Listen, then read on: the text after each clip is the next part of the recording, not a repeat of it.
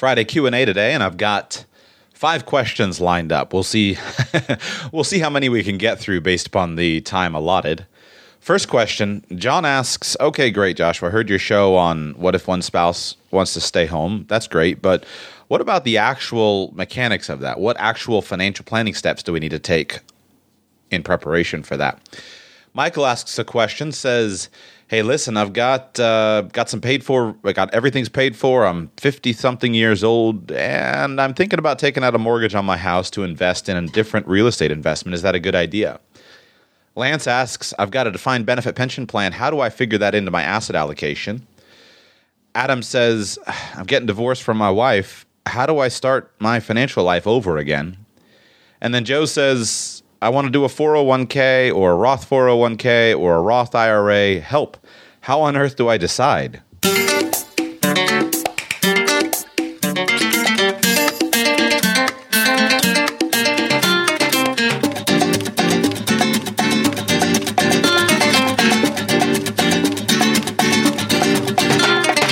Welcome to the Radical Personal Finance Podcast. My name is Joshua Sheets, and today is Monday, January 26, 2015. This is the show where I answer your questions. it was supposed to be on Fridays, but today's Monday. That's all right. We can still answer questions, and hopefully, the content will still be valuable to you, and hopefully, we'll all learn something together. Here we go.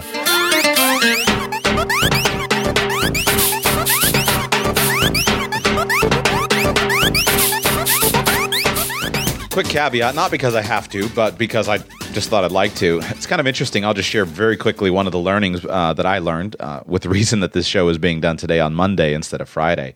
Uh, Fridays, I've kept open for interviews, and as I've been getting back uh, caught up with having some interview shows stored up in the uh, in the pipeline, shall we say? And by the way, I've got some really great ones stored up that you, that you all are are really going to enjoy. I promise that. I've got three of them in the can, and I got to be done with this show in about an hour and a half to fin- to uh, record a fourth one. But I've got an interview coming for you this week with uh, Nick O'Kelly. Nick is the co author of the book Live on the Margin. We talk a lot about uh, lifestyle planning, how to trade, and how to Im- integrate uh, travel, long term travel, into a financial plan. Nick is the co author. We've already spoke with his co author, Patrick Schulte, uh, from the Bumfuzzle blog on the show previously. So we did, it was a great interview with Nick. Uh, I think you really enjoy that one. I've got a really great interview with uh, a guest named Kirk Chisholm. Uh, Kirk is a financial advisor and he specializes in uh, non-traditional investments in self-directed IRAs, and you're really going to enjoy it. If you want to, if you want to learn how to put the boring non-traditional stuff like gold coins or uh, you know bit private businesses into an IRA or other qualified account, we can do that. But if you want to talk about how to put horses or private equity shares or just about anything else that you can think of to invest in into an IRA, I'm going to teach it. We're going to talk to you about how to do that. That is a world class interview. I think you're and it's packed with knowledge. I think you'll enjoy that. Then I've also got an interview with Ryan Marquez. He is an accounting teacher. Uh, who uh, we talked about some basics of how do you set up a basic accounting and bookkeeping system for your business. I know many of you have small businesses, and at the beginning of the year here, this is a very important area to make sure we get on track.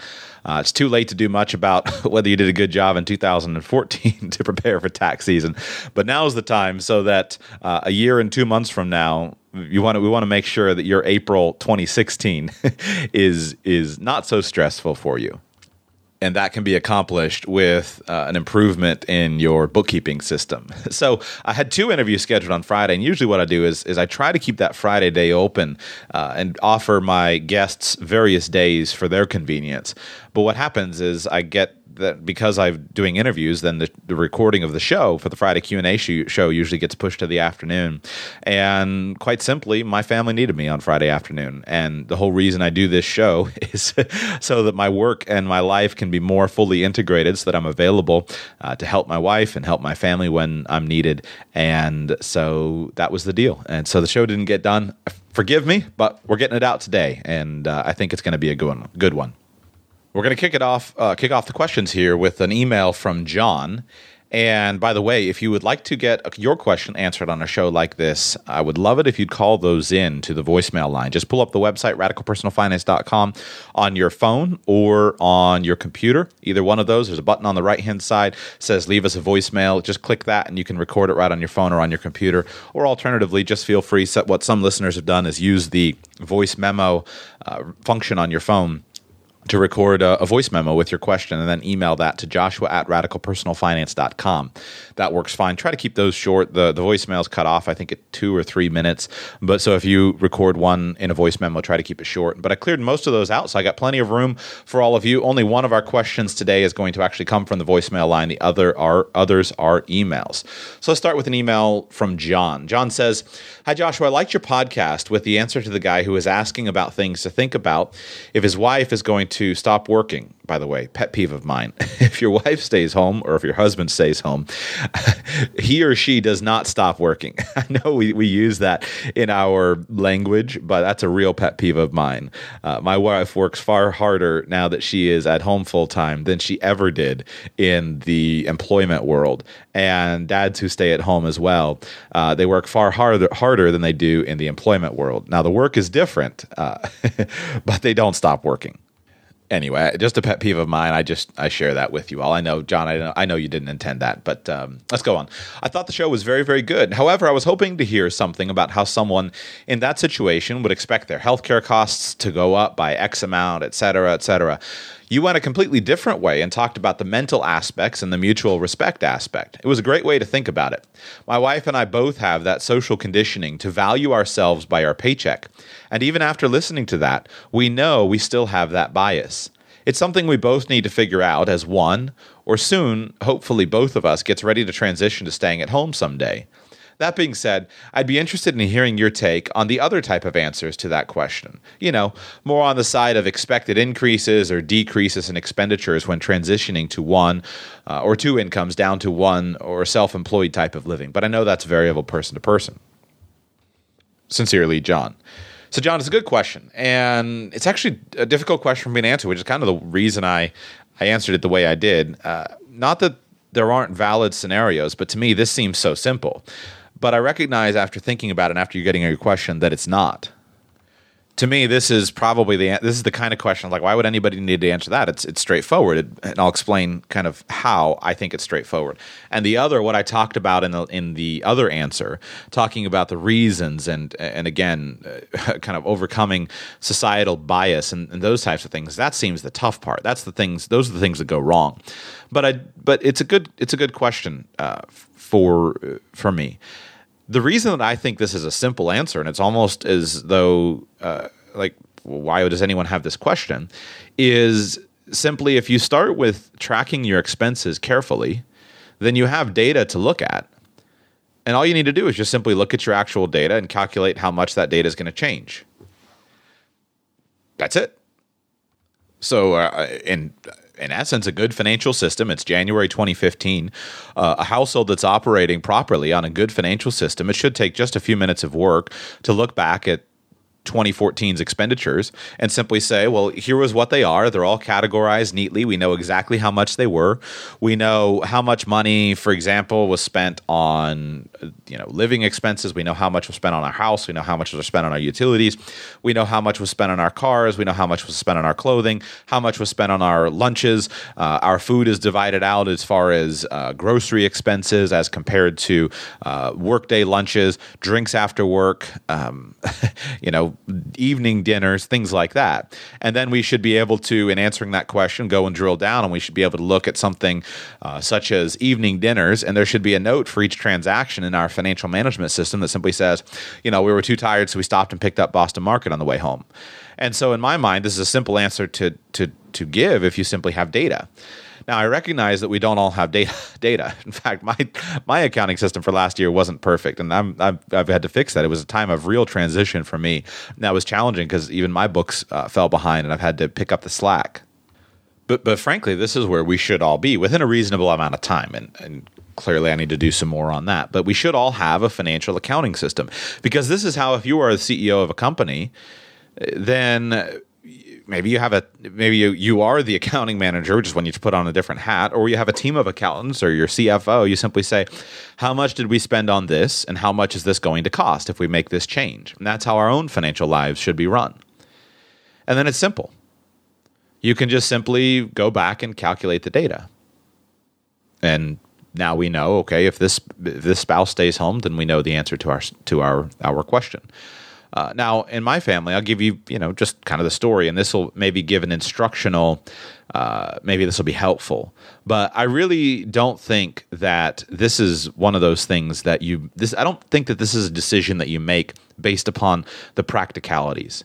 I really don't. Now, I think this is a decision that you simply make, and then you make circumstances fit it in my own family, we planned from the beginning that my wife would uh, be at home and not be actively employed in the workplace uh, when we had kids, at least, if not before then. Now, the reality is, we I don't like personally this like this idea of husband and wife. You know, which one is at home? I I am I want to be at home as well. I think you know that's my vision. Is is I would I want to be active and present and here in my home. But certainly that's more challenging. It takes a few more steps than for one spouse to be at home. Uh, but uh, but we're making progress on that. I am presently, as I record this, I am sitting here in my house and and have been actively involved with my family throughout the day as I've been working. Uh, but we made that decision without any thought, care, or regard of any kind toward the practicalities of it.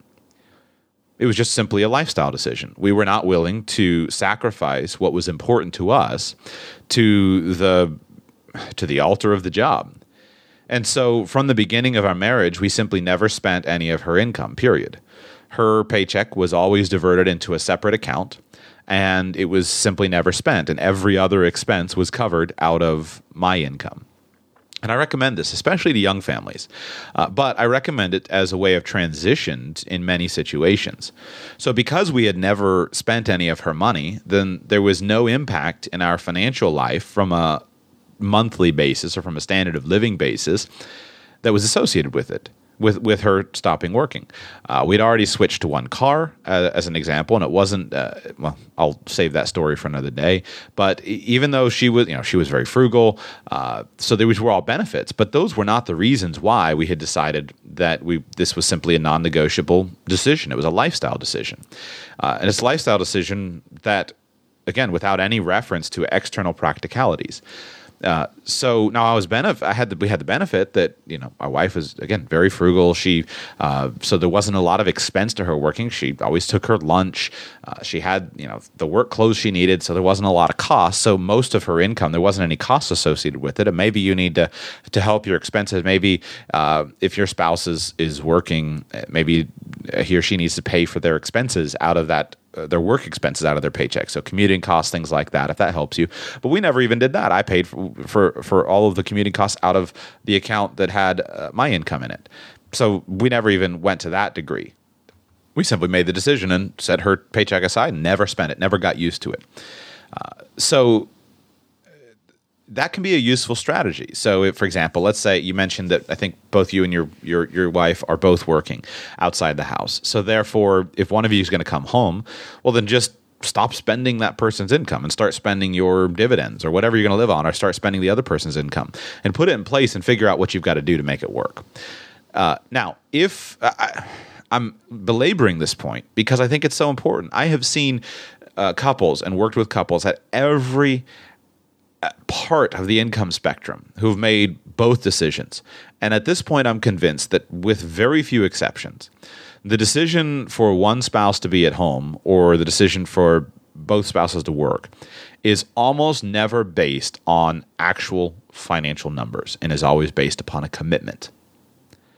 So if you make the commitment, it's done and then you figure out how to make it work.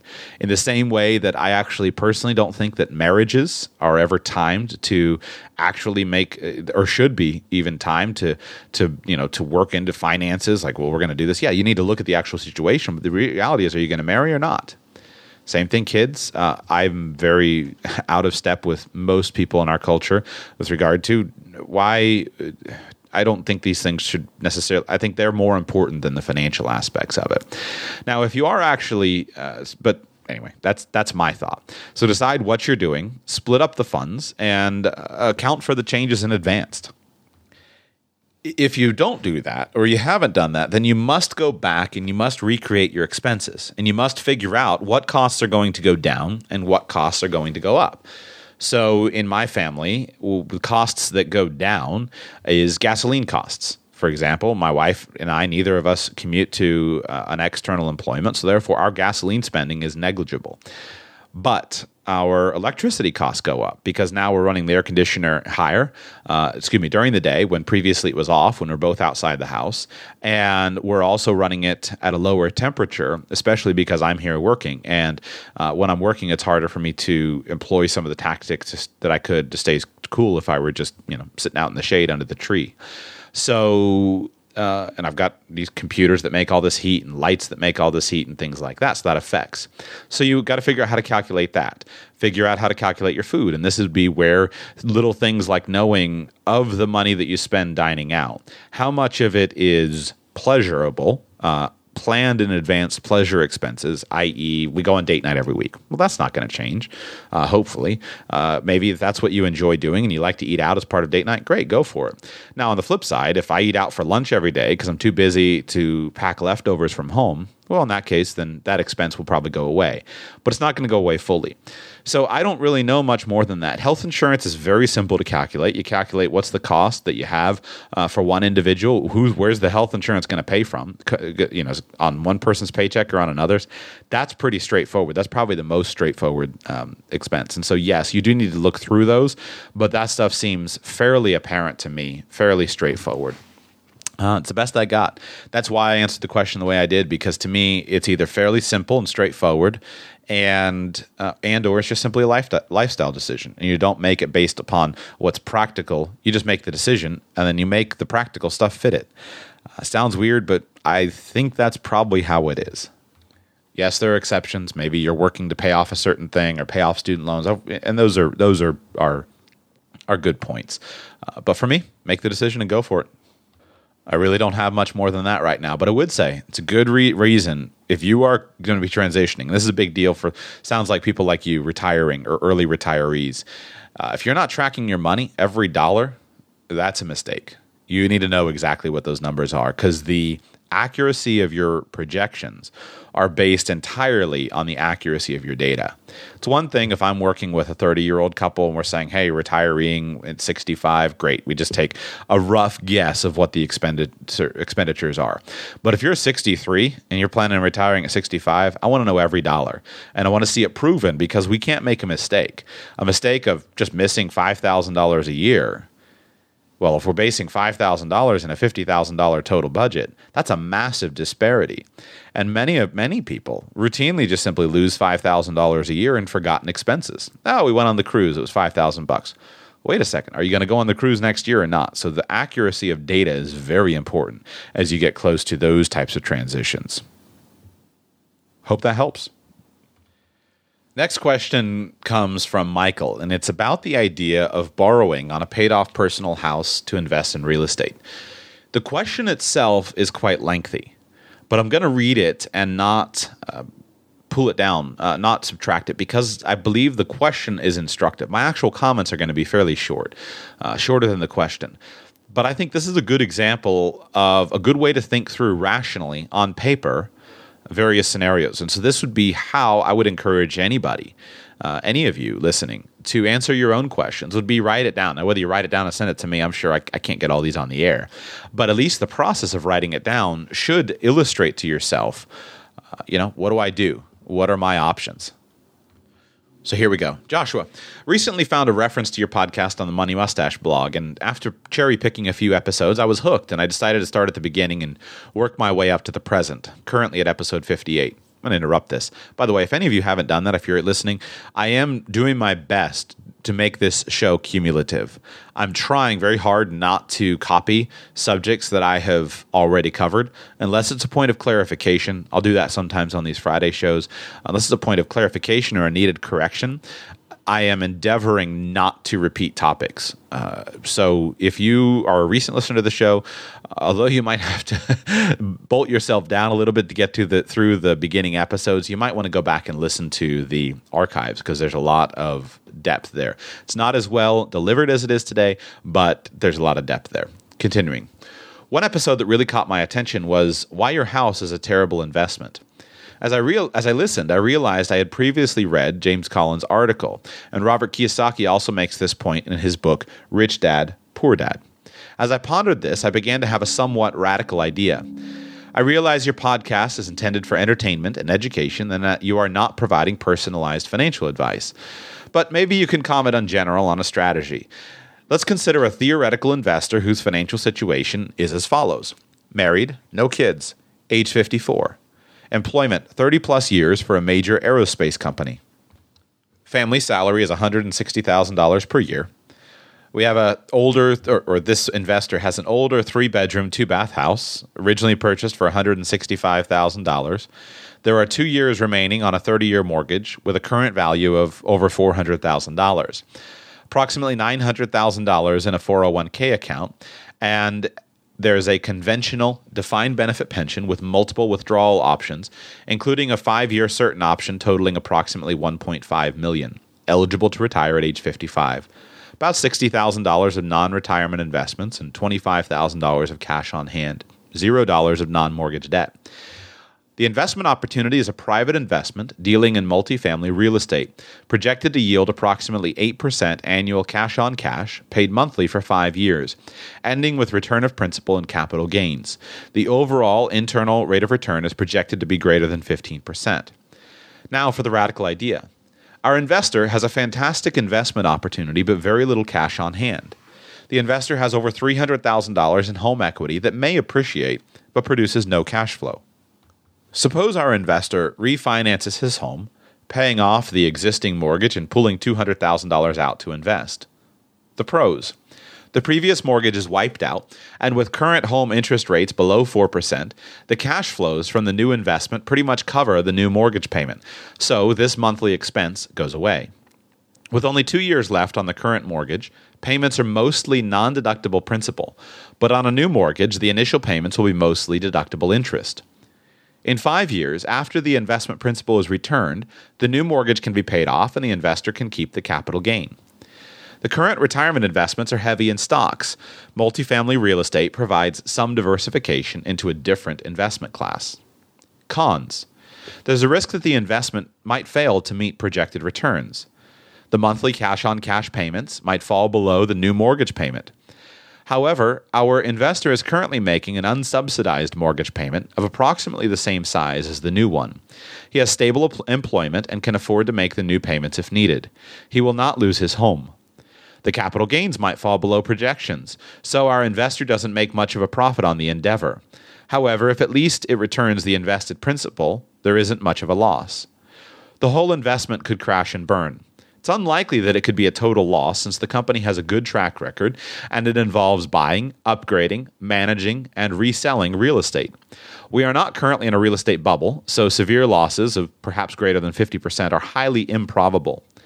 Our investor has a total net worth of about $3 million, so a $100,000 loss represents about 3.3%. A total loss of the $200,000 investment would hurt, but it would still be less than 7% of total net worth. So, would our theoretical investor be crazy to put his house on the line to chase an opportunity like this? Regards, Michael. Michael, this is an awesome question. And again, I commend to any of you who are trying to think through a decision, sit down and write me an email. I don't know if Michael's done this or not. It was a while ago that he sent me the email. But by just by sitting down and writing down the issues, you should be able to clarify your thinking. And Michael, probably in writing that down, I bet you you answered your own question and you've probably made a decision by now. But I'll, I'll make some comments on it. This is one where it's very much dependent upon you as far as the answer. I'll give you my answer, but it's very much dependent on you. And it's very much going to be a weighing of various factors potential losses, potential risks, potential gains, lifestyle decisions, things like that for you to figure out what you should do. Now, first, I would say at your stage in life, or at the investor stage in life, whatever, at your stage in life, we'll stop the charade, and you can tell this hypothetical person about the uh, about the situation if you need to. Um, at your stage in life, you're 54 years old. You didn't say that you're going to retire at 55, but you have the possibility of retiring at 55. And based upon what you've described, I bet you could consider yourself to be financially independent, uh, unless you are, you know, spending a, a, substantially high income, net worth of three million dollars, uh, split out nicely like you have it there. In my mind, that is uh, an excellent. Uh, you're in in great shape. But the first question I would ask is, what does your spouse think? Because you've already won with money you don't need to necessarily do anything else with money. You've already won. So I would say, what does your spouse think? And that would be probably the biggest uh, consideration of that I would make if I were you. Now, in my, for example, in my home, uh, I would not do this deal, and the reason is because there's not a chance in the world that my wife would be comfortable with it. So I simply wouldn't do it. There's no need to do it. You don't need the return. You don't need the excess return. It might be good for you, but uh, my wife wouldn't be okay with it. So therefore, I simply wouldn't do it. And if you're in your household, it's the same way. Ignore it. Forget about it and go on. Uh, now, if she is, and I'll give you the the the answer, I would be okay with this, me personally, if it were just me. But it's not just you. So you can't uh, you have you, you have to count that in. this is like relationship show. I never intended the I never intended the radical personal finance to be like marriage hour, but that's pretty much what today's show is going to be. And you'll see it's going to get there pretty hardcore when we get to Adam's question on what to do after a uh, on a on a pending divorce. But again, this is the stuff that matters. The stuff that, you know, the rate of return doesn't matter. I don't care if it's a 15% rate of return or a 25% rate of return. That's that's only going to make a marginal difference in your life uh, at this stage. Uh, it really is and I'll prove. Uh, by the way, I'll prove that to you. So you're talking about a five-year investment time horizon. So let's say we're starting with a present value of our investment of two hundred thousand dollars in, with a five-year time horizon, and we're going to put in a fifteen percent rate of return, no payments in or out, just to make it simple. Let's just see what our two hundred thousand dollars would be after five years at fifteen percent. It would be four hundred and two thousand dollars. Now let's say we put in, let's say four hundred thousand, so we can remember the radio math. Uh, if we put in twenty-five percent rate of return after five years, what's our ma- what's our results $610,000. Pull out the $400,000 and you have a total potential difference between 15% and 25% of $200,000 of extra profit. Now, you just told me in your question that if you lost the $200,000 total, it would hurt, but it would still be less than 7% of your total net worth. So, does it matter? It's not that big a deal. Now, it is, granted, two hundred thousand dollars that's that's spendable money. My point is that it's not going to make you rich or not make you rich, however this deal goes. And so I don't particularly care about the rate of return. I care about the lifestyle questions. So I say, what does your spouse say? That's what I would start with. The next question that I would ask is, do you need the money? And is the benefit, the potential benefit, worth the potential loss? So calculate the best case scenario as you've done that you could uh, calculate and ask yourself in this base, best case scenario, compared to the worst case scenario, total loss, assume that the potential business partners commit fraud, assume that the entire loss is the entire property is destroyed, there's improper insurance, there's a lawsuit uh, associated with it, and you suffer a total loss. Are you willing to go for the prospective possible potential gain or compared with the total loss? Now, I recognize, yes, the total loss is highly improbable and you might uh, you might not uh, and it might I don't know your decision might come out either way. But ask yourself: Do you need the money? Is it worth it? Are you okay with that downside risk? And then if you do pursue it, how can you minimize the downside risk? And and before I get to my final point, uh, I'll mention that on any of these deals, I think probably the biggest risk is not market risk in this case uh, it's unlikely you're not going to have a hundred thousand dollar loss in in a market like yours. Uh, it's unlikely to have that on a well run property. The big risk is that the property is not well run. So if you do go through with this, you need to be assured that it is professionally and well run. You need to make sure that the financial statements are properly run, that they're audited, that you know the integrity of the company behind it. You need to assure that the proper insurances are carried, the proper liability insurance, the proper property insurance. If a tenant, again, um, loses a tenant, you know, starts a fire and the whole building burns down and several tenants are hurt, that's where you have a major problem. So the key, if you go through with it, is risk management and make sure you spend a lot of time figuring out how to down, minimize the downside risk. Uh, would I do this deal? You know, I, if it were me, uh, I've already said if it were me and my wife, and I have no reason to think it wouldn't, I wouldn't simply because the the additional amount of money is simply not worth the stress uh, that it would put onto her. I would move and then we would live in the hundred thousand dollar paid off house and then invest the equity. That's what we would do. Uh, but if it were me, I would do the deal. And the reason is this I see little downside. As long as those downside risks are protected, I would probably do it because I don't see the point of having um, a paid off house either way in retirement. And this is where I differ with a lot of people. And I recognize the value of having a paid off house. But for retirees, frankly, most of the risks of having debt on your primary house, many of them are, are diminished. The risk for me, the major value for me at 30 years old having a paid off house is that the uncertainty of income in the future I've, I've taken care of a massive amount of that by getting rid of the mortgage. And that's a major lifestyle improvement.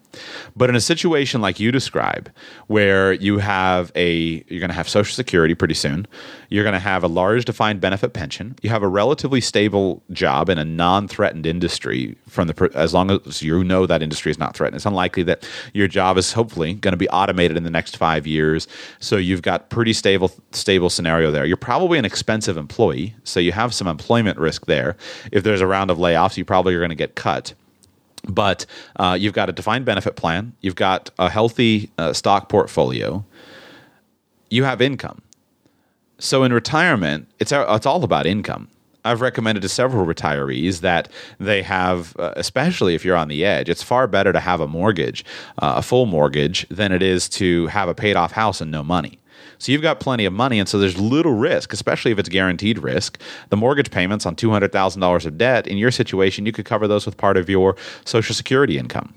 All of your assets are, are creditor protected and judgment proof. So those are in uh, retirement accounts. Those are in uh, they're in retirement accounts. So those are well protected.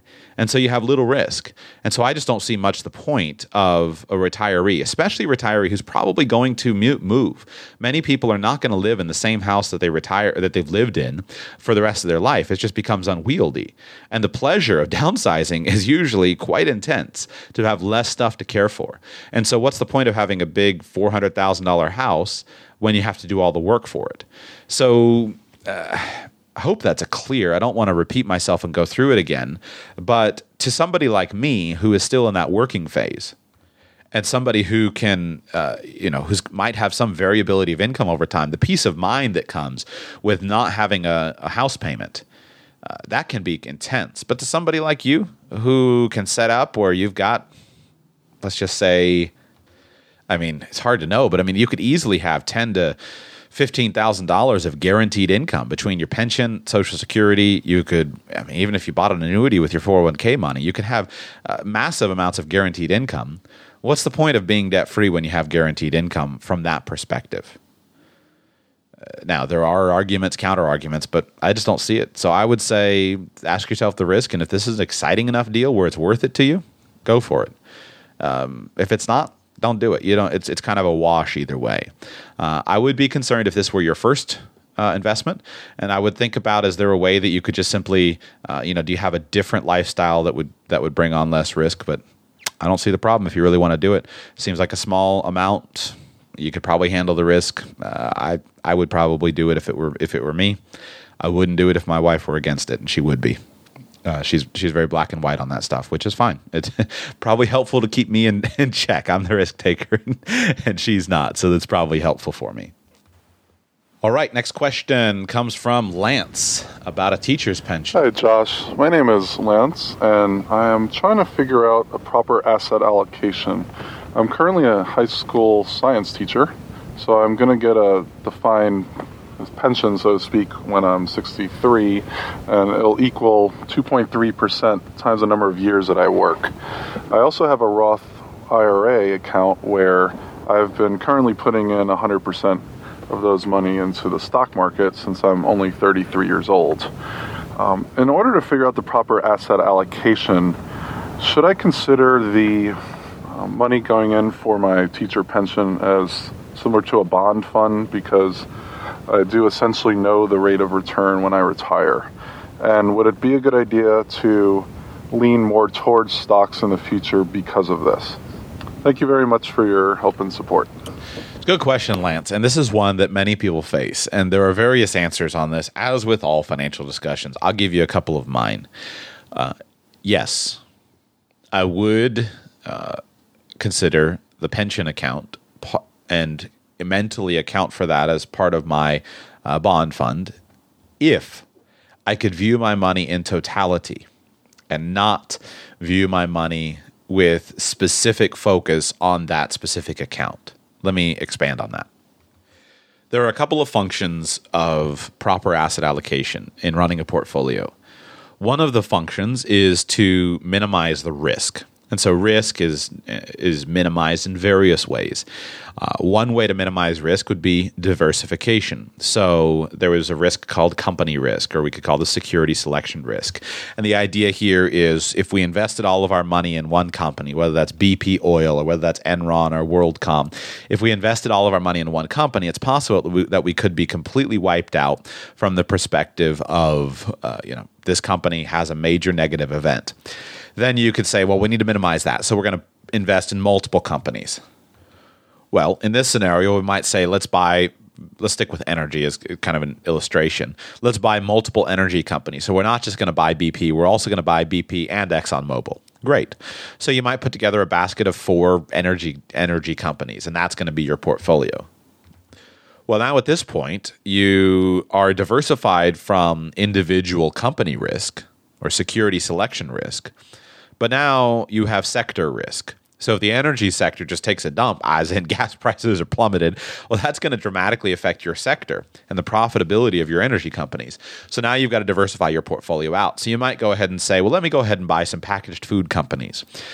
But now you're exposed to two sectors. And so you might need an automaker, you want some manufacturing, and blah, blah, blah, blah. And you go on down through all the lists there's some magic number at which the number of securities, uh, if you buy more, you're not necessarily increasingly diversified, and you buy less, you're less diversified. And that's that number is actually pretty small. I don't remember it off the top of my head, but there are various studies. You can go look these up, and you can figure out. I think it's a couple hundred. If, and any of you that are CFAs can correct me. I, I don't remember the studies but let's just say it's 200 if if you have your 200 individual companies adding the 201st brings a very marginal amount of uh, of additional diversification to your portfolio. So you say well why don't i just have 200 companies? Well the problem is there are factors that can affect those entire 200 companies. And those factors are many. Let's say for example that all of your companies are based in the united states well, now you've got things like currency risk. Now you're spending in dollars, uh, but in, in, this case, the currency risk is minimized. But what if the dollar strengthens? What if the dollar weakens? Now you're subject to monetary policy. So what if the Fed is increasing the mon- monetary base, and that's propping up the asset prices of securities in the in the general uh, market? Many claim that's what's happening right now. I don't have an opinion on it, but many claim that's what's happening. So now you say, well, how do I diversify out of this? Well, now you diversify into other asset classes. Or you could just simply say there are large risks that could face the my entire portfolio, and I need to be able to uh, to diversify out of that. So what if we go into a recession, and perhaps it's not just a U.S. recession; it's a global recession. Well, I need some asset classes that will perform in this global recession.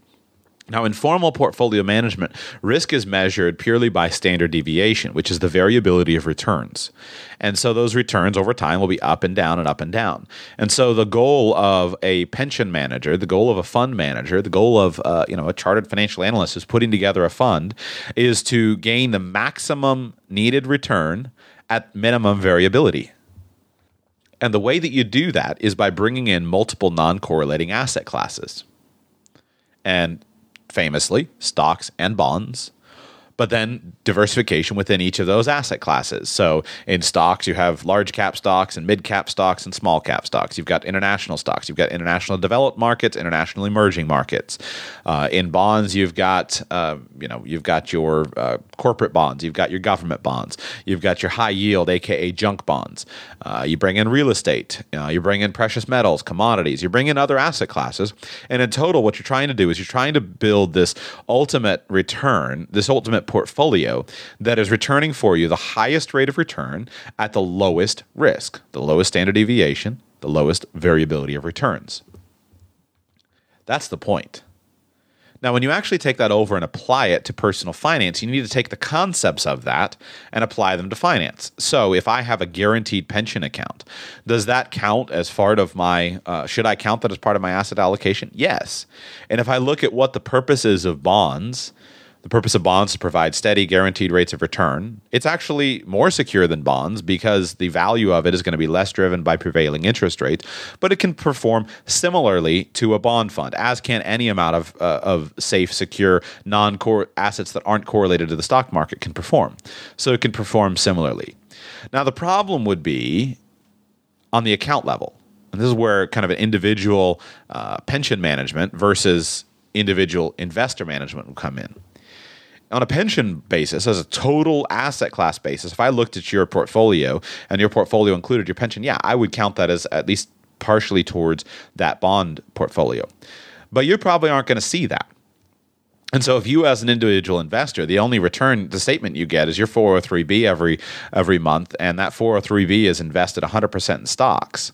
Well, all of a sudden, there's a 25 or 30 or 40% correction in the stock market are you going to remember that this is a non correlated asset and you still have your defined benefit pension? Or are you going to freak out because that statement is lower? Because they're going to come in on two different statements.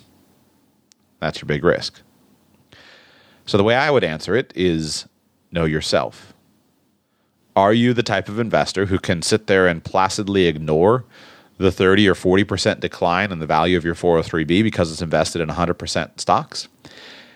Remembering the fact that that's buttressed by the defined benefit pension plan? Or are you the type of person who, when that account you know plummets 15, 20%, you're going to pull up the, your computer and say, diversify, sell, sell, sell, sell, sell? If that's the case, then you need to make sure that that individual account is diversified in such a way that it's unlikely that that individual account will decline in value. Or if it does temporarily decline in market price, then there are other asset classes there buttressing it so that the account decline is less. That's why it's so difficult uh, to look at personal finance because each person's asset allocation is going to be different, uh, should be different.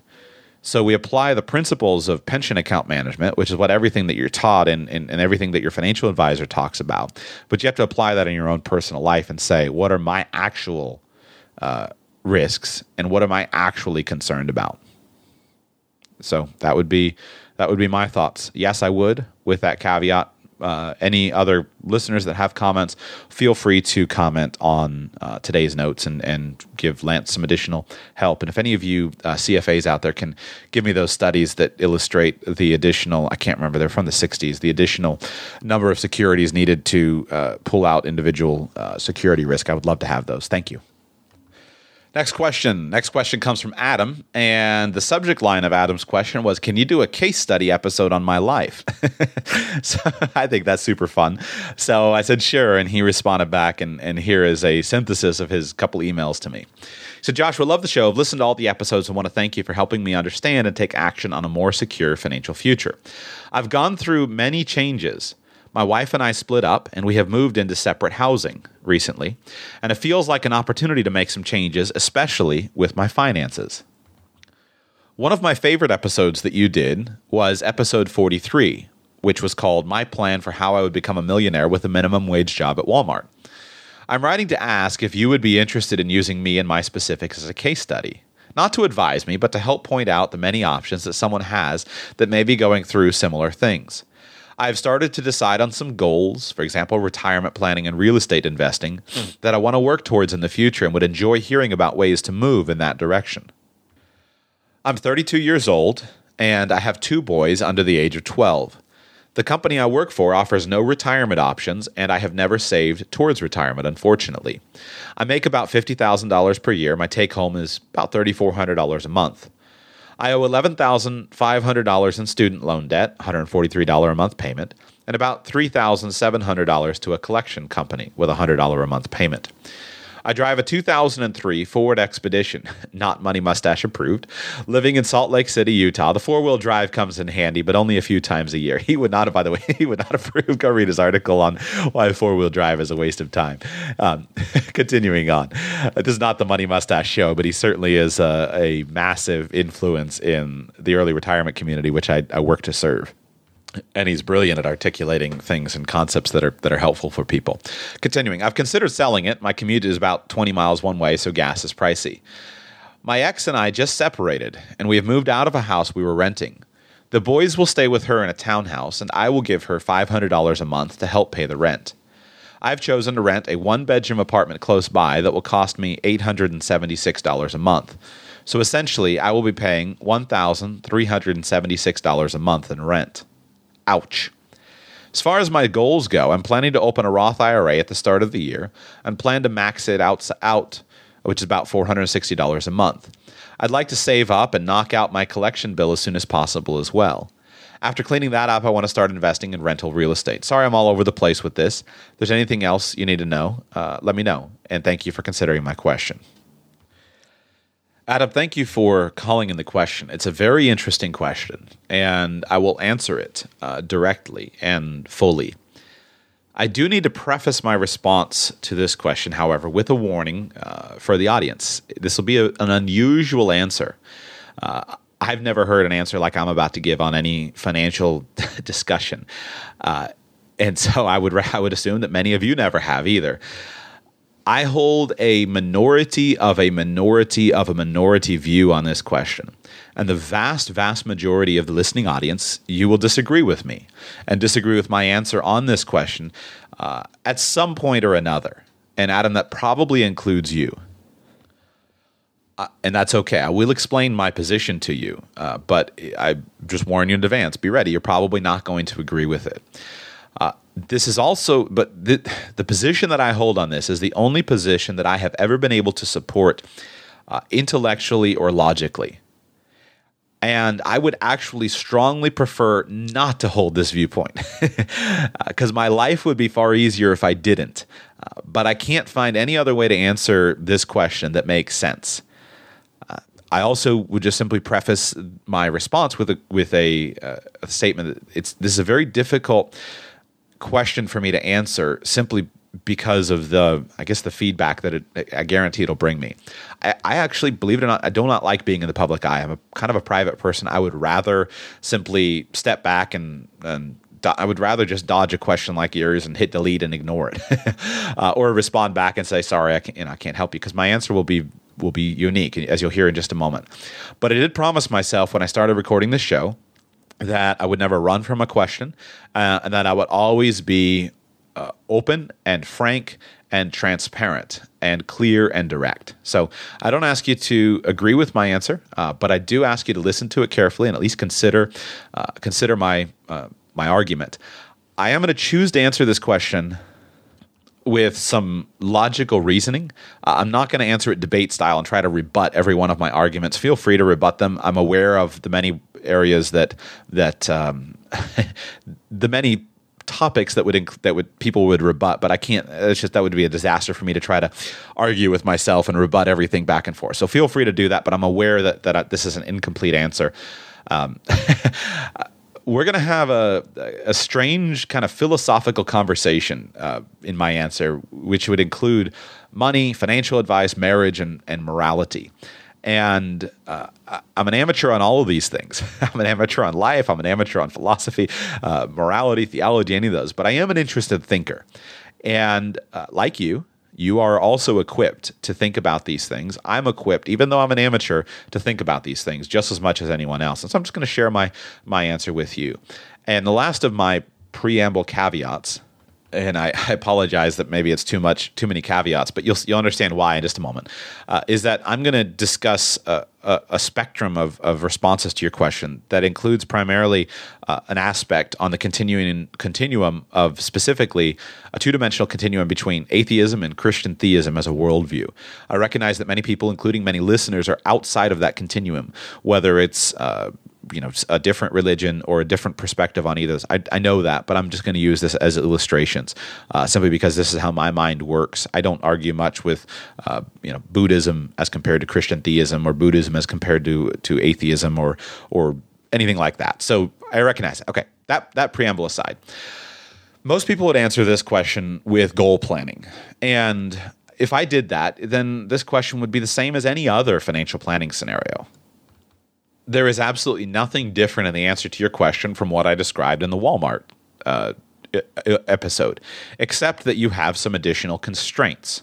Your income is what it is, your expenses are what they are, and you have a constraint in that you are paying a certain amount of child support uh, and you are living in a geographic area uh, due to wanting to be close to your kids. And that's just simply a constraint on the plan. But with regard to that, there's there's no difference. You want to work to get income up, you want to get work to get expenses down, and you want to invest the difference wisely. And so you go down that list and you say, is the wisest investment to put money in my Roth IRA or to pay off the account to collections or to invest in real estate? And so there's nothing different uh, about it from that perspective. But I personally can't do a case study in that way. And the reason is because I believe that this is one of those questions that crosses into a discussion of money and moral conduct. And that's what I'll focus on. I'm going to give you five arguments. And at each stage uh, of these arguments, as I posit them to you, uh, I, I'm probably going to lose steadily a percentage of the audience's agreement with me. But I do think that my argument is rational, logical, and consistent. You'll have to judge for yourself, but hear me out on this. Argument number one is simply this there is an intersection often between money and morality. And at that intersection between money and morality, you must always choose morality over money. I'll give you my second argument, and then I'll support these arguments one by one. I'm going to give you all five just so you can understand and have an idea of where I'm going. But uh, argument two is that my previous statement that you must choose morality is only true if your worldview includes a provision for moral conduct. If it doesn't include that, then there's no rational basis for any consideration of morality or right or wrong in any sphere of life. Number three is that you need a basis for morality. I propose in Christian theism, the Bible. Number four is a natural question why believe the Bible? And then number five is what does the Bible say about marriage? So that's where I'm going. But hear me out. I'll explain fully, I promise. Argument number one there's an intersection between money and morality, and you must always choose morality over money. There are actually a lot of areas in which morality and money cross, and sometimes the line between them is a bit blurred. Some examples that occur commonly in the work of a financial planner that I think various uh, portions of the audience will relate to uh, would include examples from business. So I get questions frequently about socially responsible investing. Uh, investing in a way, is it okay to invest in a way that profits from harm to another person? Uh, the most common examples here is, is can, can I invest in a tobacco company? Am I gaining profit in my portfolio at the expense of somebody's health and somebody's life? Uh, another common example would be can I profit from the destruction of another person's business? So uh, Walmart, when Walmart expands, that destroys the local store owner's profit. So Walmart has single-handedly, over its development as a company, has single-handedly resulted in many uh, shopkeepers, small independent shopkeepers, being put out of out of business. Is that right? That would be a, a fair question. Another common example would be: uh, Is it okay, or should I lower my profit money in exchange for human gain? So perhaps I would choose to buy uh, so called fair trade coffee and pay a higher price, knowing that the farmer on the other end is is uh, is getting a certain a value, or do I pay more for a for an item in order to do good in another place? So Tom shoes, do I buy these little slipper things because uh, that are super fashionable but super overpriced because somebody else in the world gets a pair of shoes? Do I have maybe some other goal that I'm supporting? Do I pay more for to support a local business, and so now I'm choosing the moral support to build the fabric of my community by shopping local uh, instead of getting a better bang for my buck in another place? Or am I paying more to support a sustainable business? Or am I buying uh, ethically treated animal meat or uh, humanely raised or free range animal meat? Uh, that's a common example. Another common example do I choose to pay for a so called licensed contractor to do work on my house uh, as compared to an unlicensed one? Uh, or do I choose to uh, support an unlicensed contractor to, in an effort of voting with my dollar to break the cartel of government licensing? Do I you know do business with an insured lawn care company or an uninsured one. These are all common questions that face us in our personal finance. I've tried to use examples that would apply on every spectrum of this question uh, excuse me every political or philosophical or, or theological perspective uh, or as investors they, whether as consumers or investors and there'd be many more examples, many that are less common. So, for example, do I participate in uh, illegal markets or so called black markets, or, or some people would call that simply the free market? Do I do business in cash in order to get a better deal? Do I participate in the local drug trade, either as a buyer or as a seller? Do I participate uh, when traveling? Do I go to the unlicensed money changer on the back alley to get a better deal? Or do I go to in the front door of the fancy bank where I get ripped off on my exchange rate? Do I participate in uh, supporting informal or unregulated businesses? Maybe to some of you, those transactions are common. To others, it's less common. But maybe as cor- in the corporatized world, do I make up information to get a job? Do I lie on my resume? Do I creatively uh, pad the truth just a little bit? Hopefully, that's enough examples. I mean, we could go on and on, but these are all areas in which money and morality cross. I think a lot about these types of issues. I, I do. Uh, me personally, money and being rich is very is low on my list of priorities, which is probably ironic that I do a financial planning show, but it really is. I would personally rather choose morality every time. I think a lot about.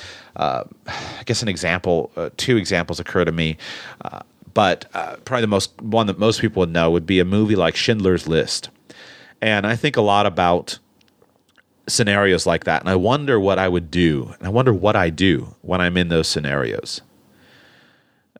I hope, my hope is that I would do the same thing that the hero in that story did.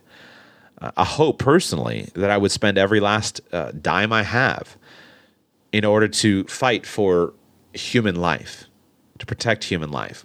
I think about things uh, I'm I'm interested in, and I've always enjoyed reading historical fiction from the Civil War and pre Civil War period.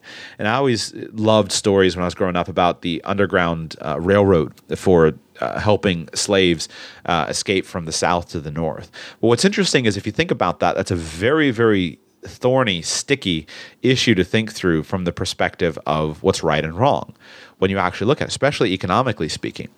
But I often wonder would, I, would I have had the guts to potentially risk everything I had to care for human life?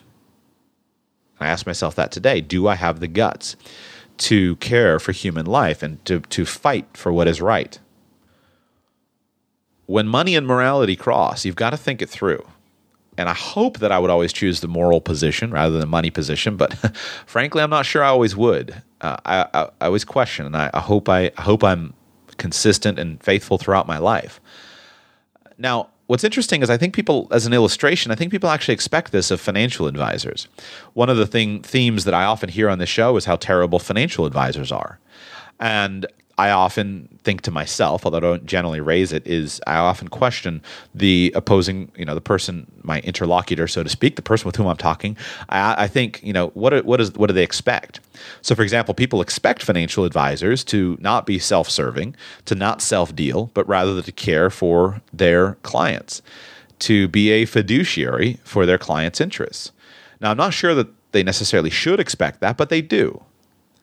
And the reason I'm not sure that they should is why? On what basis do they expect someone like a financial advisor to put their client's interest ahead of their own?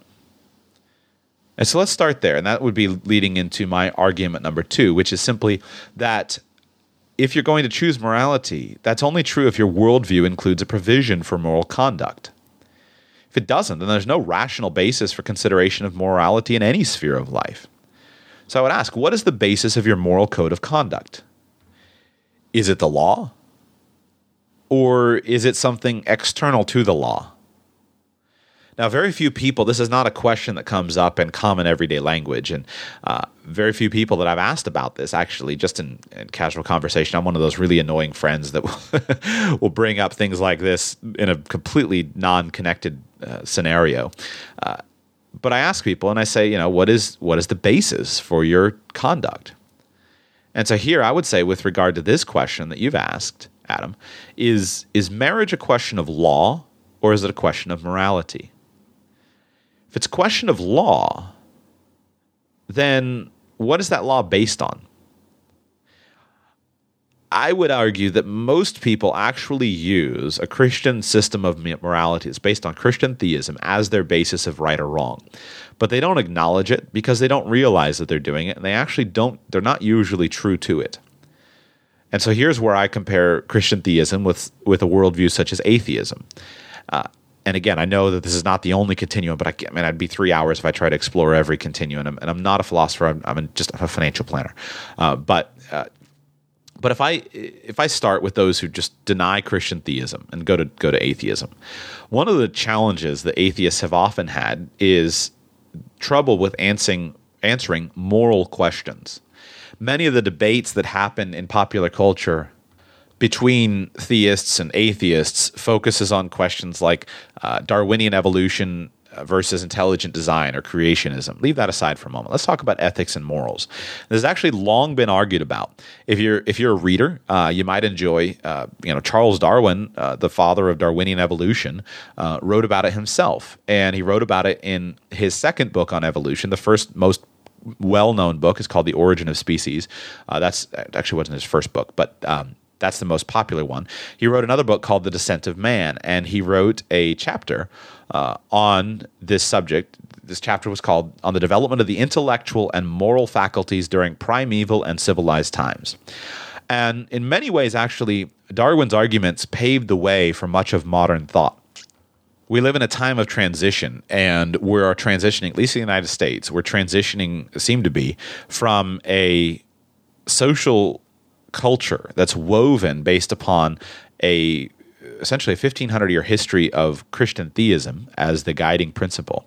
And now we're changing much more uh, slowly, because that's how our legal system functions, to uh, a system of seemingly evolutionary ethics, is what it's called in the world of philosophy.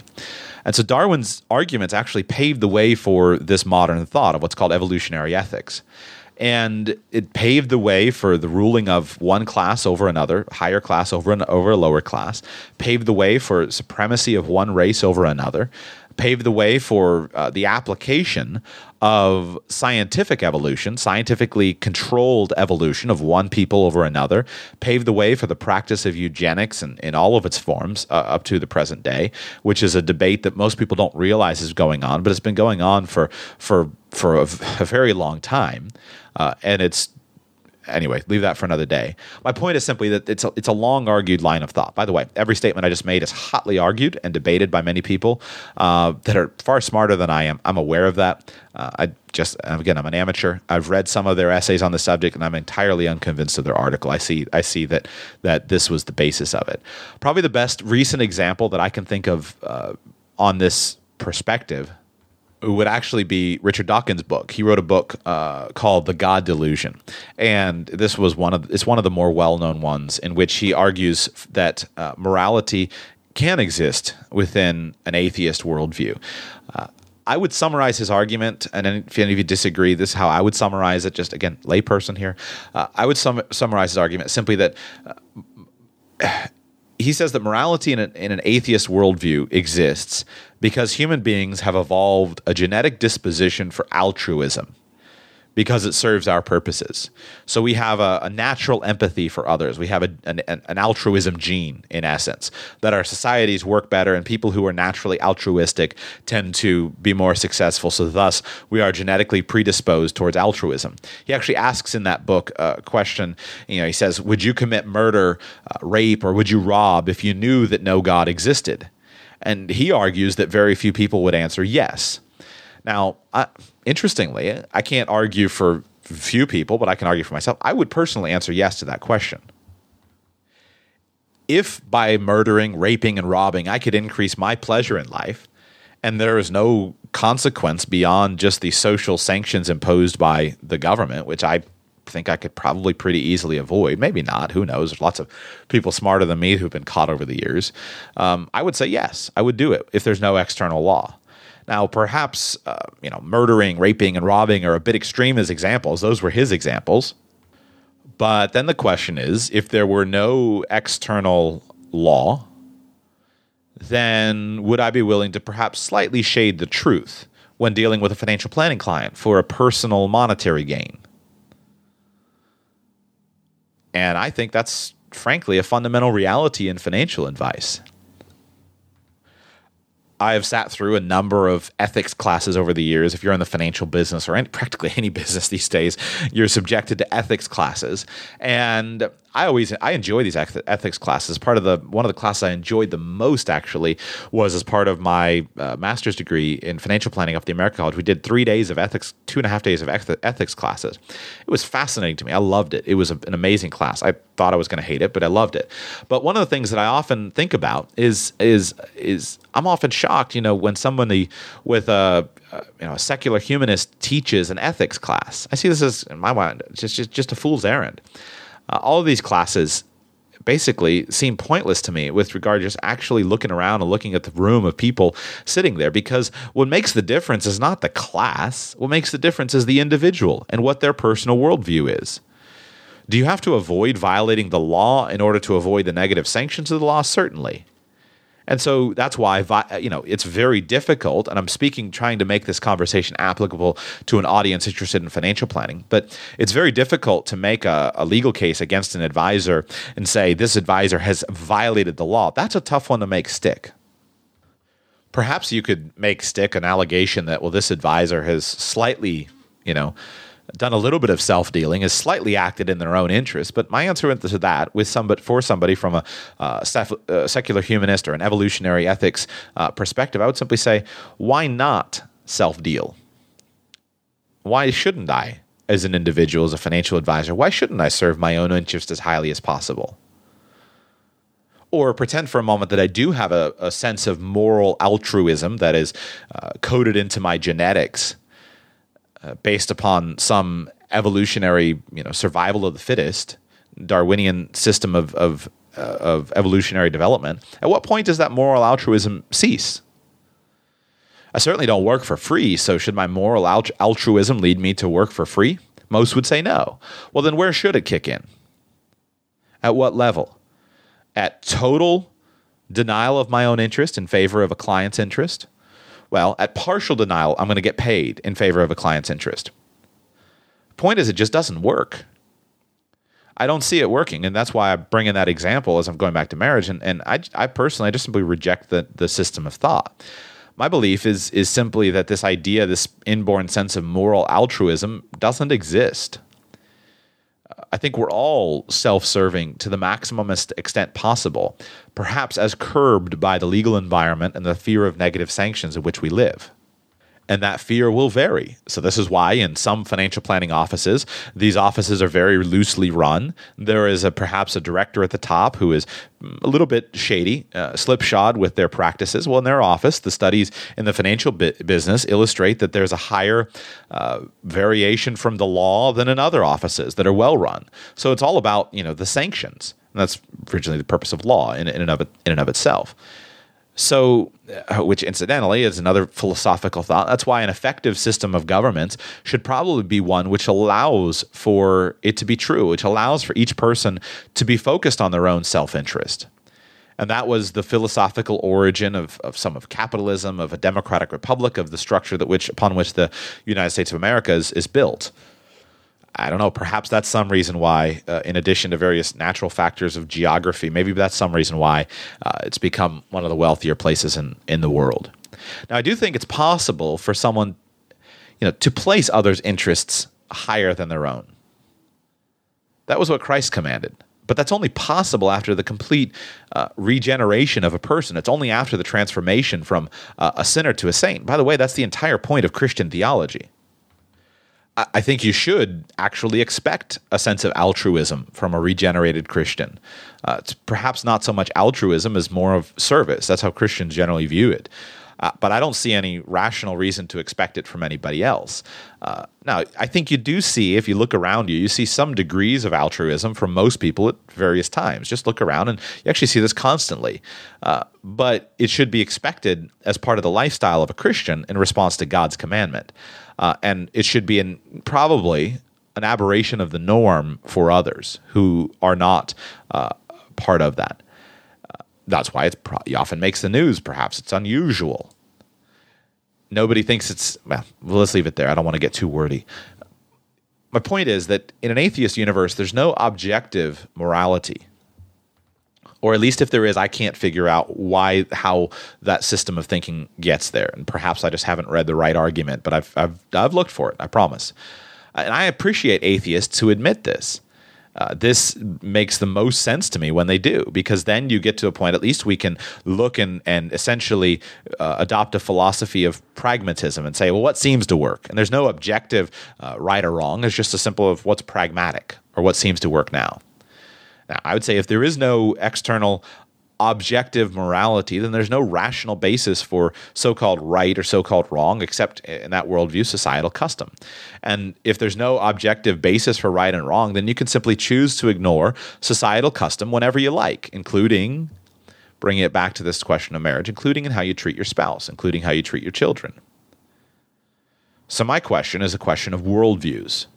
And this is what most people don't ever think, seems to me, many people don't think about if you have a worldview that is based upon external, objective, so called truth, then you need to stand in favor of what that worldview says. If you have a worldview that is subjective, that is situationally appropriate, whatever is most convenient at that time, then you're free from any externally imposed scenario. So, how this applies to marriage is that, well, in that worldview, from an from an atheist worldview, then there should be no reason why you can't simply ignore your child support payments, ignore your alimony payments, uh, ignore that. All you need to do is simply avoid the negative sanctions imposed by the law, and then your life will be happy and free.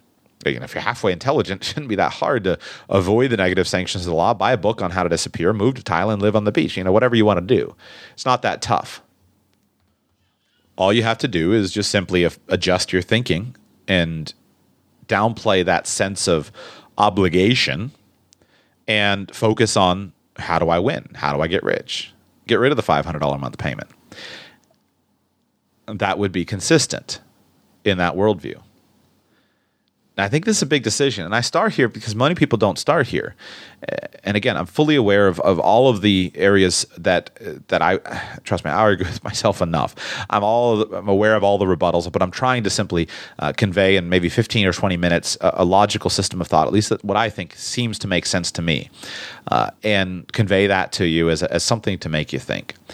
Uh, now, my third argument is that is as I build here is in a Christian universe there is an objective morality. There is an objective standard of right or wrong in that worldview, in a worldview of Christian theism. Now we'd have to find it. And this would be another area where you would say, well, where would you find such a thing? What, what would it be? Well, I would posit that it should be based upon the Bible. And question then naturally be, well, why believe the Bible? Long, debatable, in depth conversation that could happen. Probably the most concise answer f- that I would give is one that I read from uh, a man named Voddie Baucham. If you want to go and search it out, just search Voddie Baucham, Why Believe the Bible. You'll find, I think it was a sermon of his I listened to or something. But I would simply say this I choose to believe the Bible because it is a reliable collection of historical documents written by eyewitnesses during the lifetime of other eyewitnesses. They report supernatural events that took place in fulfillment of specific prophecies, and they claim to be divine rather than human in origin. Interesting, huh? Uh, now, again, that's not original with me. I just thought that's the most concise way to convey something that makes sense to me. I'll repeat it uh, in case you're interested. I choose to believe the Bible because it is a reliable collection of historical documents written by eyewitnesses during the lifetime of other eyewitnesses. They report supernatural events that took place in fulfillment of specific prophecies, and they claim to be divine rather than human in origin. Now, obviously, Adam, I don't I don't know anything about you. I don't know what your perspective is on worldview, which is why I started there, trying to trying to answer your question, but also make for an interesting discussion for the audience. I don't know what your uh, perspective is on the idea of objective truth. Uh, I don't know what your perspective is on you know, Christian theism, on the Bible, any of those things. But I do recommend investigating. So I'm, tr- I'm trying to build a, a, discussion here that will be helpful at each stage for you. Uh, and I recommend simply inve- investigating this. Now, I believe I do believe that there are some people who actually have deeply investigated the Bible and its teachings, and have simply discarded it as as a book of of foolish lies and fables. Uh, but my personal experience is that most people with whom I've interacted who have already discarded the Bible as a book of foolish lies and fables uh, are simply ignorant. And I'm not being insulting with that. I'm simply saying that they're, they're ignorant of the depth that is contained therein. they they've simply not studied the Bible at any in depth level at all. They've not studied even about the Bible. They could hardly name a single prophecy. Uh, so, in my statement from Voddie Baucham, they could hardly name a single prophecy that uh, was given that took place in fulfillment. They're not aware of the uh, the controversies, the, the, the background. I commend to you, study it. Uh, I'm fascinated by it. I'm continually trying to study and think and find holes and satisfy my curiosity. I'm fascinated by by some of these questions, as, as is probably apparent with, from even this answer. Uh, so, on that basis, I would turn on the building on that, hopefully a logical argument. I would turn and I would say, the way I would answer your question is not about money, but it's about marriage. And I would lead that to simply what does the Bible say about marriage? Now, I think if you look at the Bible, whether or not you agree with it, if you look at the Bible and study it through, it's very simple. And there are two primary themes to it. Number one is God is the one who marries based upon what we do. There are actually only a couple of scriptures defining marriage in the Bible. You would think with such a massive text there might be more. There's very few. There are only a couple of scriptures that actually define marriage. What I'm aware of, God said in the beginning of the book of Genesis, He said, Therefore a man shall leave his father and his mother and hold fast to his wife, and they shall become one flesh. Then in Matthew, Jesus affirmed that. And he affirmed it with these words, quoting scripture. He says, So they are no longer two, but one flesh. What therefore God has joined together, let not man separate. Most of us are at least familiar with those words, and those words in our culture are based upon biblical truth. So I would argue that man has no power to define marriage.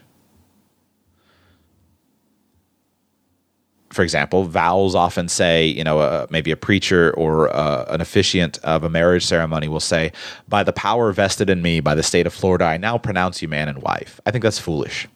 Me personally, just telling you my personal uh, standpoint, I reject any authority of the state over marriage. I reject any authority of the state to define marriage.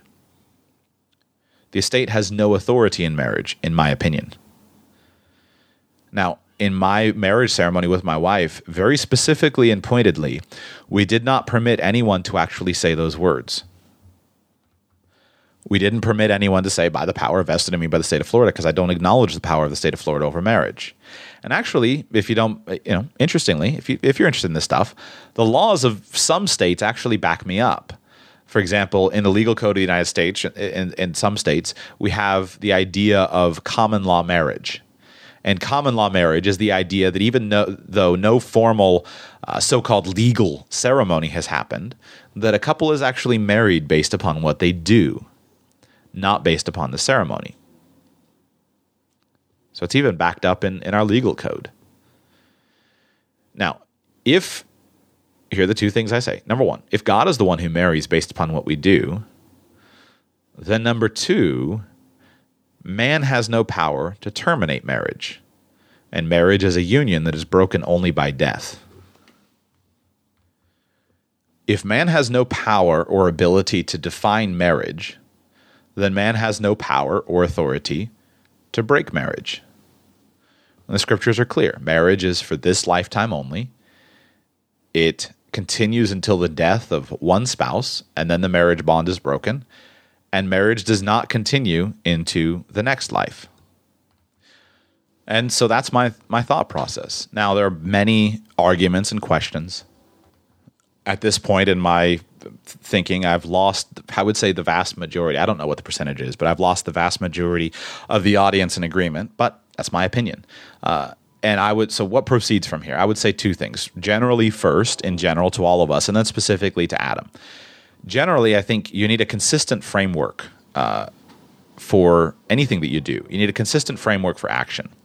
And I would argue that to be consistent from a perspective of Christian theism is very simple, especially in this issue with regard to marriage. It doesn't matter a, uh, it doesn't matter a whit what the law of the land is. Marriage law has always been debated, debated and has always been subject to politics. So in ancient Israel, uh, Moses, uh, in, in the scripture, Moses permitted divorce as a way to deal with the sinful hard hearts of the children of Israel. It was a way of bringing legal structure to a civil society. In fact, the Jews of Jesus' time were still hotly debating that topic. If you're interested in in these topics, feel free go search out the the teachings of the rabbis of the of that day to understand the historical context in which Jesus taught, and you will find that um, the the rabbis and the Pharisees among them they were hotly divided over various teachings uh, of reasons that a man could divorce his wife. He had the liberal perspective and the conservative perspective. And the the main question was can a can a can a husband divorce his wife for any reason at all that he wants to, or is it only for these specific reasons? And Jesus answered them clearly. He put them all squarely in their place. He clearly said, Matthew, feel free to go look it up. He said he clearly said that although Moses permitted divorce, it was not God's plan. He affirmed God's original intent, and he stated that anyone who divorces his wife and marries another commits adultery a few other examples of how politics and, and, and marriage and, and religion have all, all been intertwined throughout all of human history. We all know of, of King Henry VIII would be an example, who uh, separated from the Catholic Church uh, and built his own church, Church of England, because the Pope of the Catholic Church would not permit his divorce. Somebody redefines something that's external and redefines the law and what's right to fit their own agenda. Uh, uh, make your own church in which you can allow divorce to marry others. Incidentally, uh, you might remember that he also killed two of his wives. so just think of the old rhyme. King Henry VIII to six wives he was wedded. One died, one survived, two divorced, two beheaded. So he defines marriage for himself and and finds it acceptable to execute his uh, execute his wife. In the United States, if you look at the U.S. Um, historical context on marriage debates and, and definition of marriage and intersection between law and theology and all of this stuff, uh, interracial marriage was banned in many places, uh, including California until 1948, and in the Deep South until 1967. In- interestingly, if you're interested in this type of history, there are actually three different efforts to introduce a constitutional amendment to the U.S. national constitution uh, banning interracial marriage. Many people aren't aware of that. Uh, so, question: If would you acknowledge that? No matter what your worldview is, would you acknowledge that as right or wrong? Uh, historically, uh, divorce and remarriage was shunned in our society. Uh, it was a, there was a strong negative social sanction, uh, a shaming, a shunning uh, in our society. Today, it's commonplace and accepted. Uh, today, there's a massive battle taking place in the United States of America and some of the world. Some of the world is far uh, past the U.S. concept over the over the concept U.S. Uh, situation. there's a battle over the concept of homosexual marriage. so I would ask, you know, three questions. if you're a Christian theist who believes that homosexual marriage is wrong because it violates God's, God's law, then by definition, you reject the authority of the state to define marriage. If you reject the authority of the state to define marriage for homosexuals, then why do you accept the authority of the state to begin and to end your heterosexual marriage? I ask you the question. If you're a Christian theist who believes that uh, homosexual marriage is right because it's right in God's eyes and in God's law, then why do you not begin and end with God's definition of marriage? By definition, in Genesis and in Matthew, God and, and God's Son Jesus both define marriage as between a man and a wife. Case closed. Now, if you're an atheist who believes that homosexual marriage should be accepted, then why do you accept any definition of marriage at all? Why is there any need of marriage in any form? There's no logical argument in the atheist worldview that I've ever heard that doesn't end in uh, the logical termination of any value of marriage. If marriage is historical in nature and it was needed for the survival of the species, then by definition it does not include homosexual marriage because there's no survival of the species if marriage is convention only, and thus we can adjust it as a convention to include the concept of uh, homosexual marriage, then in a world where single, unwed parents are more common than not, then why don't we simply dismiss the idea of marriage and the idea of a two parent nuclear family as antiquated and simply adopt the idea of a village raising a child? Makes a lot more sense by the way, this is actually one of the arguments that I most respect coming from the atheist ph- philosophy camp. Uh, uh, the in between arguments don't make a lot of sense to me. So I just use that as an example because these issues uh, affect all of us and we have to choose what we think. I hope that this is at least thought provoking. So that's my general uh, general advice. Now, specifically, Adam, my advice to you, uh, and again, this is probably, not, I would imagine this is nothing like what you were expecting when you wrote me an email. But I would I would stop arguing back and forth between worldviews, and and the reason I did that was just to hopefully give you a little bit of background and give you something to think about. And I would simply say this. You've sinned against your wife and against God by leaving her.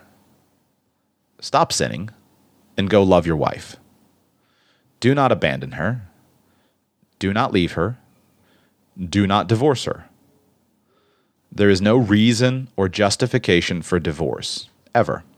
And there's no amount of money, there's no amount of financial independence, there's no amount of a happier life that will ever be worth paying that price.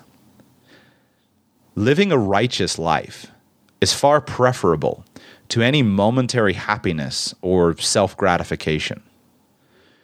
Don't choose the path that seems easy, the path of self pleasure and self indulgence reacting to whatever the problems were and choosing to say, that's it, I'm done, I'm out. Don't choose that path. Choose the path of righteousness, no matter how high the price. Even if it could cost you your life, your physical life today, choose righteousness. Stand in the same way that I hope that I would stand uh, in face of oppression of a people group, in the same way that I hope that I would stand and be willing to die for the lives of those Jews in Schindler's List. In the same way that I hope I would be willing to stand in the face of all of those things. And none of that is about me. I, I, often wonder if I would be willing. I hope I would. I said hope, hope, hope. Um, but even if it costs you death today at the, at the point of a sword, choose righteousness. If it costs you your physical life, to live righteously, choose that. And if it costs you your physical life to be poured out over the next 50 years, loving your wife with zero return of that love or zero acknowledgement of it in any way, choose that. Next, I would say this it's impossible for you to live a righteous life without the transforming power of God. It is not possible for you to do it. No man can do it. And that's why men fail. That's why they transform political systems to meet the sinful impulses of their own will. And yet, that's the whole essence of Christianity. That's why Christ died. Christianity has very little to do with this ethereal concept of heaven or hell, someday going to heaven or hell in the future. And it has everything to do with living righteously here, now. Now that righteousness continues with an eternal, uh, an eternal consequence. or reward, but it's about now. The watered down pop religion that most people in the United States understand as Christianity. Uh, the idea that uh, if you simply you know, accept Jesus into your heart, then your place in heaven is assured, but your life looks no different than anyone else's. Uh, as a bumper sticker says, you know, Christians aren't per- perfect, just forgiven. Uh, at the most, that's utter hogwash. At the very least, it's the most tiny, insignificant, uh, ineffective representation of the depth of Christianity.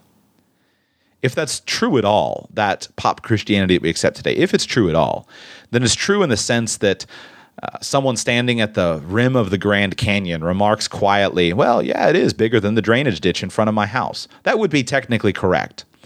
But an utter bastardization of the entire idea of the, the grandness and immensity of the, of the Grand Canyon. If you've ever been there, you'd understand.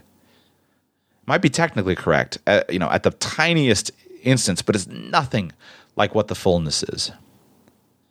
You can actually know the transforming uh, overwhelming power of God to live uprightly in the face of overwhelming odds. If you haven't experienced that transformation, go experience it. If you don't know how, go learn. If you don't accept even a bit of my argument today, then I would say consider your own understanding of life and prove it out. Frankly, I've thought, I've thought and I've thought and I've thought and I've thought and I've tried to figure out any way whatsoever that could be different than what I've just pre- presented uh, to you. I can't personally find any way out. I can't find any logical way out. I can't find any consistent way out. Now, I certainly continue to think about everything that I that I believe to be true, and I'm open to being wrong. Uh, but at this point, uh, at least my experience so far is either number one, I'm entirely crazy, delusional, and foolish to believe in any kind of external deity of any kind. And in that case, in that scenario, then I'm free to cast off all restraint and live my life as I like without reference to anyone else, period. That's possible. I don't believe that to be true. I have thought about it carefully. I carefully worked through that worldview to see if it made rational sense to me. Uh, but that's possible. I could be wrong. Or number two, I'm right. And. Uh, what I've just shared with you is is is correct. Now I recognize and certainly don't don't hear me wrong. I understand that there are many people, in fact, the vast majority of people, uh, who are on a spectrum between those extremes that I hold. And I understand that. Uh, I'm not saying you're crazy uh, if you're on a, somewhere on that spectrum. I'm simply saying that I've probably considered your position and I can't find the logic in it. I can't find the consistency in it.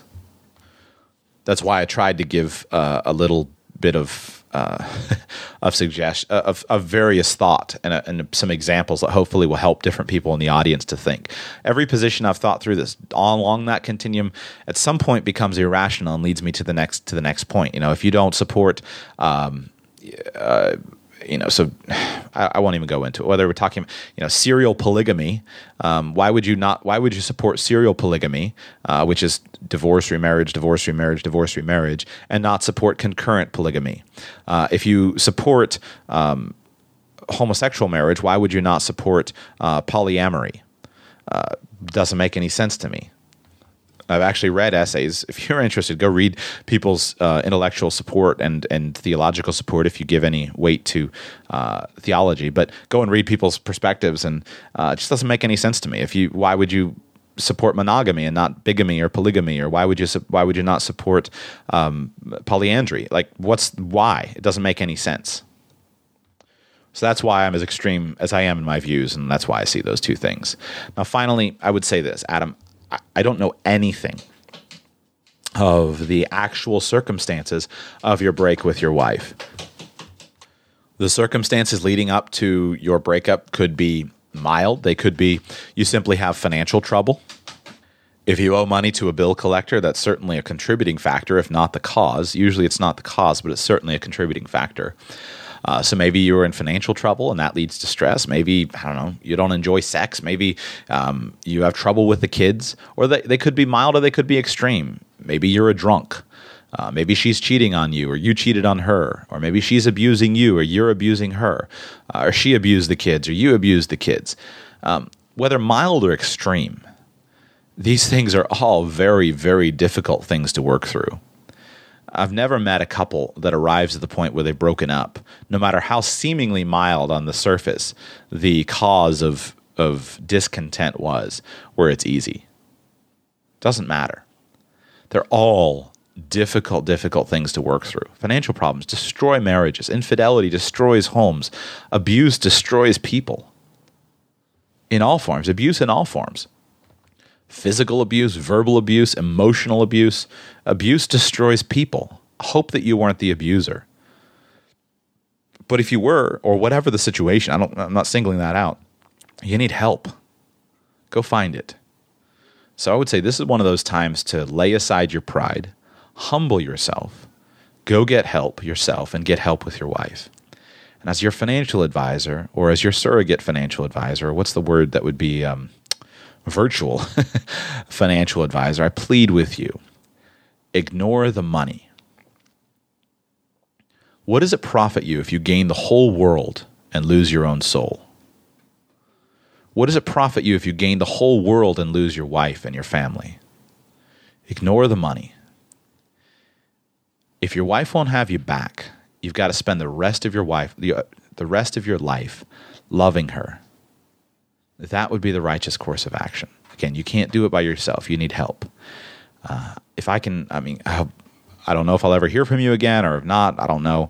Uh, like I said, this I would much rather avoid these kinds of touchy subjects because in our society, it's very difficult to to talk through certain things. It's difficult to work through subjects like this, and and uh, and it's exposing. You know, it, you expose your personality and you risk risk uh, rejection, and that's what's so tough about it. But again, I promised myself when I started doing this that I would not run from it. And as tough as it is, I like to be liked. I don't like to cause controversy. I like to sit back and you know have everybody love me. But as difficult as it is, I believe these things are important. I hope that you at least have something to think about. Uh, if I can be of any help personally, I'm happy to do that. Although I, there's probably little help I could could be. Uh, I mean, I, I mean, I, if I can be of any help, I'm happy to do that. But I, I hope this is encouraging to you. I think that's my answer to your question. I have one more question from Joe on 401ks versus Roth 401ks, but uh, I have to say that for next one. Next time, I can't. I apologize to y'all, but I can't put that much of myself out there and then just go on to you know talk about tax law. Frankly, it's pretty boring to me. Uh, but I hope that's helpful. I hope it's at least to some of you thought provoking. And I'm not particularly looking for feedback, although I'm happy to take it if any of you have feedback.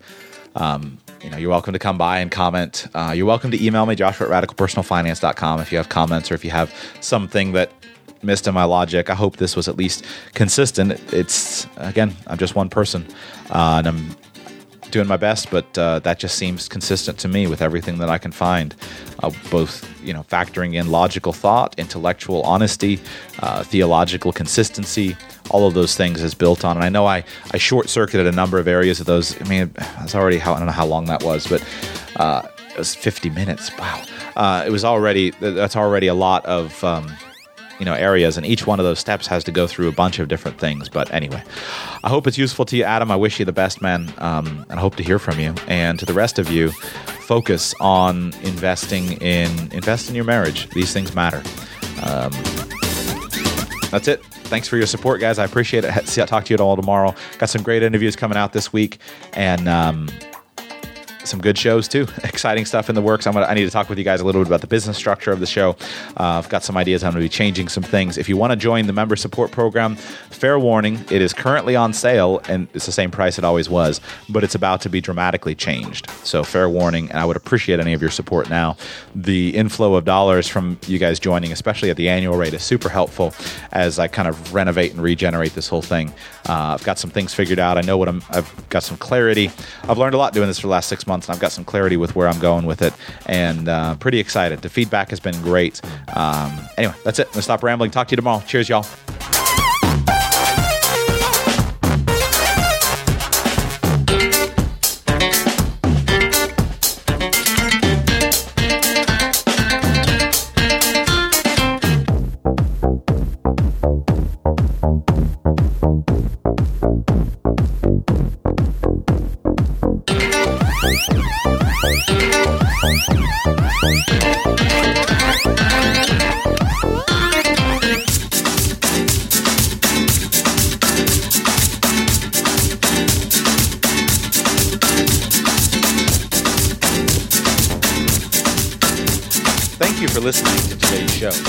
If you'd like to contact me personally, my email address is joshua at radicalpersonalfinance.com. You can also connect with the show on Twitter at radicalpf and at facebook.com slash radicalpersonalfinance. This show is intended to provide entertainment, education, and financial enlightenment. But your situation is unique, and I cannot deliver any actionable advice without knowing anything about you. Please develop a team of professional advisors who you find to be caring, competent, and trustworthy, and consult them because they are the ones who can understand your specific needs, your specific goals, and provide specific answers to your questions. I've done my absolute best to be clear and accurate in today's show, but I'm one person and I make mistakes. If you spot a mistake in something I've said, please help me by coming to the show page and commenting so we can all learn together. Until tomorrow, thanks for being here.